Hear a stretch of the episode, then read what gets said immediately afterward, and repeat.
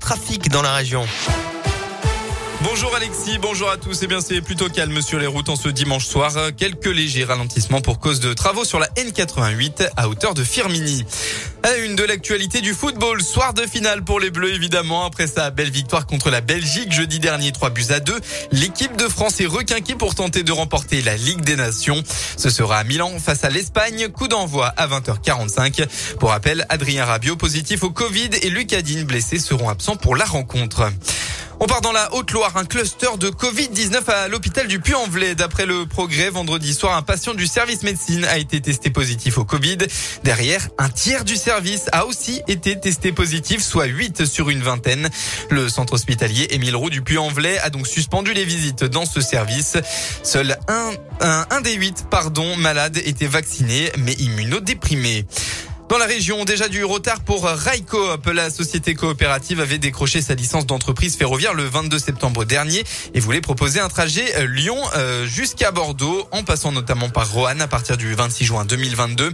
Mais selon 20 minutes, la ligne est d'ores et déjà repoussée au 11 décembre 2022 en cause d'un problème de créneau de circulation entre la SNCF et Railcoop. À quelques mois de l'élection présidentielle, la candidate PS Anne Hidalgo, qui veut être la présidente du Progrès social, entend reposer la question du temps de travail, jugeant qu'aller vers son augmentation est un contresens. En parallèle, Marine Le Pen a elle tenté de marquer sa différence par rapport à son potentiel concurrent en 2022, Éric Zemmour, en mettant en avant, je cite, sa sensibilité sociale plus importante et en lui reprochant euh, notamment de négliger les fins de mois des Français. Enfin, le maire de Saint-Étienne, Gaël Perdriau, s'est lui exprimé au journal du dimanche dans une tribune contre Éric Zemmour. Selon les mots de l'élu des Républicains, sa famille politique perd complètement le cap des valeurs historiques pour se mettre à courir derrière le polémiste. Éric Zemmour ne propose aucune solution concrète, a-t-il enfin confié. En sport, du VTT, il n'y aura pas de quadruplé pour Jordan Sarrou. Le Suisse Filippo Colombo a remporté dimanche euh, la 37e édition du Rock d'Azur, rendez-vous incontournable de la saison de VTT devant Jordan Sarrou.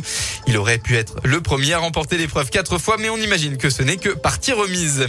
En rugby, l'ASM pour la passe de deux, les rugbymen clermontois se déplacent à Paris ce soir pour affronter le Stade français en clôture de la sixième journée de top 14. Coup d'envoi du match à 21h05. Pour cette rencontre, l'ASM sera privé de Morgan Parra et de Sébastien va à Maïna.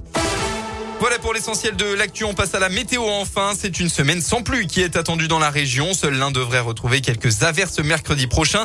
En attendant, demain, on retrouve le même temps qu'aujourd'hui, de la brume localement dans la matinée avec 5 à 10 degrés pour les minimales, puis un grand ciel bleu dans l'après-midi. Côté Mercure, on attend dans la région au maximum de la journée entre 12 et 16 en moyenne. Très bonne fin d'après-midi à tous à l'écoute de Radio Scoop.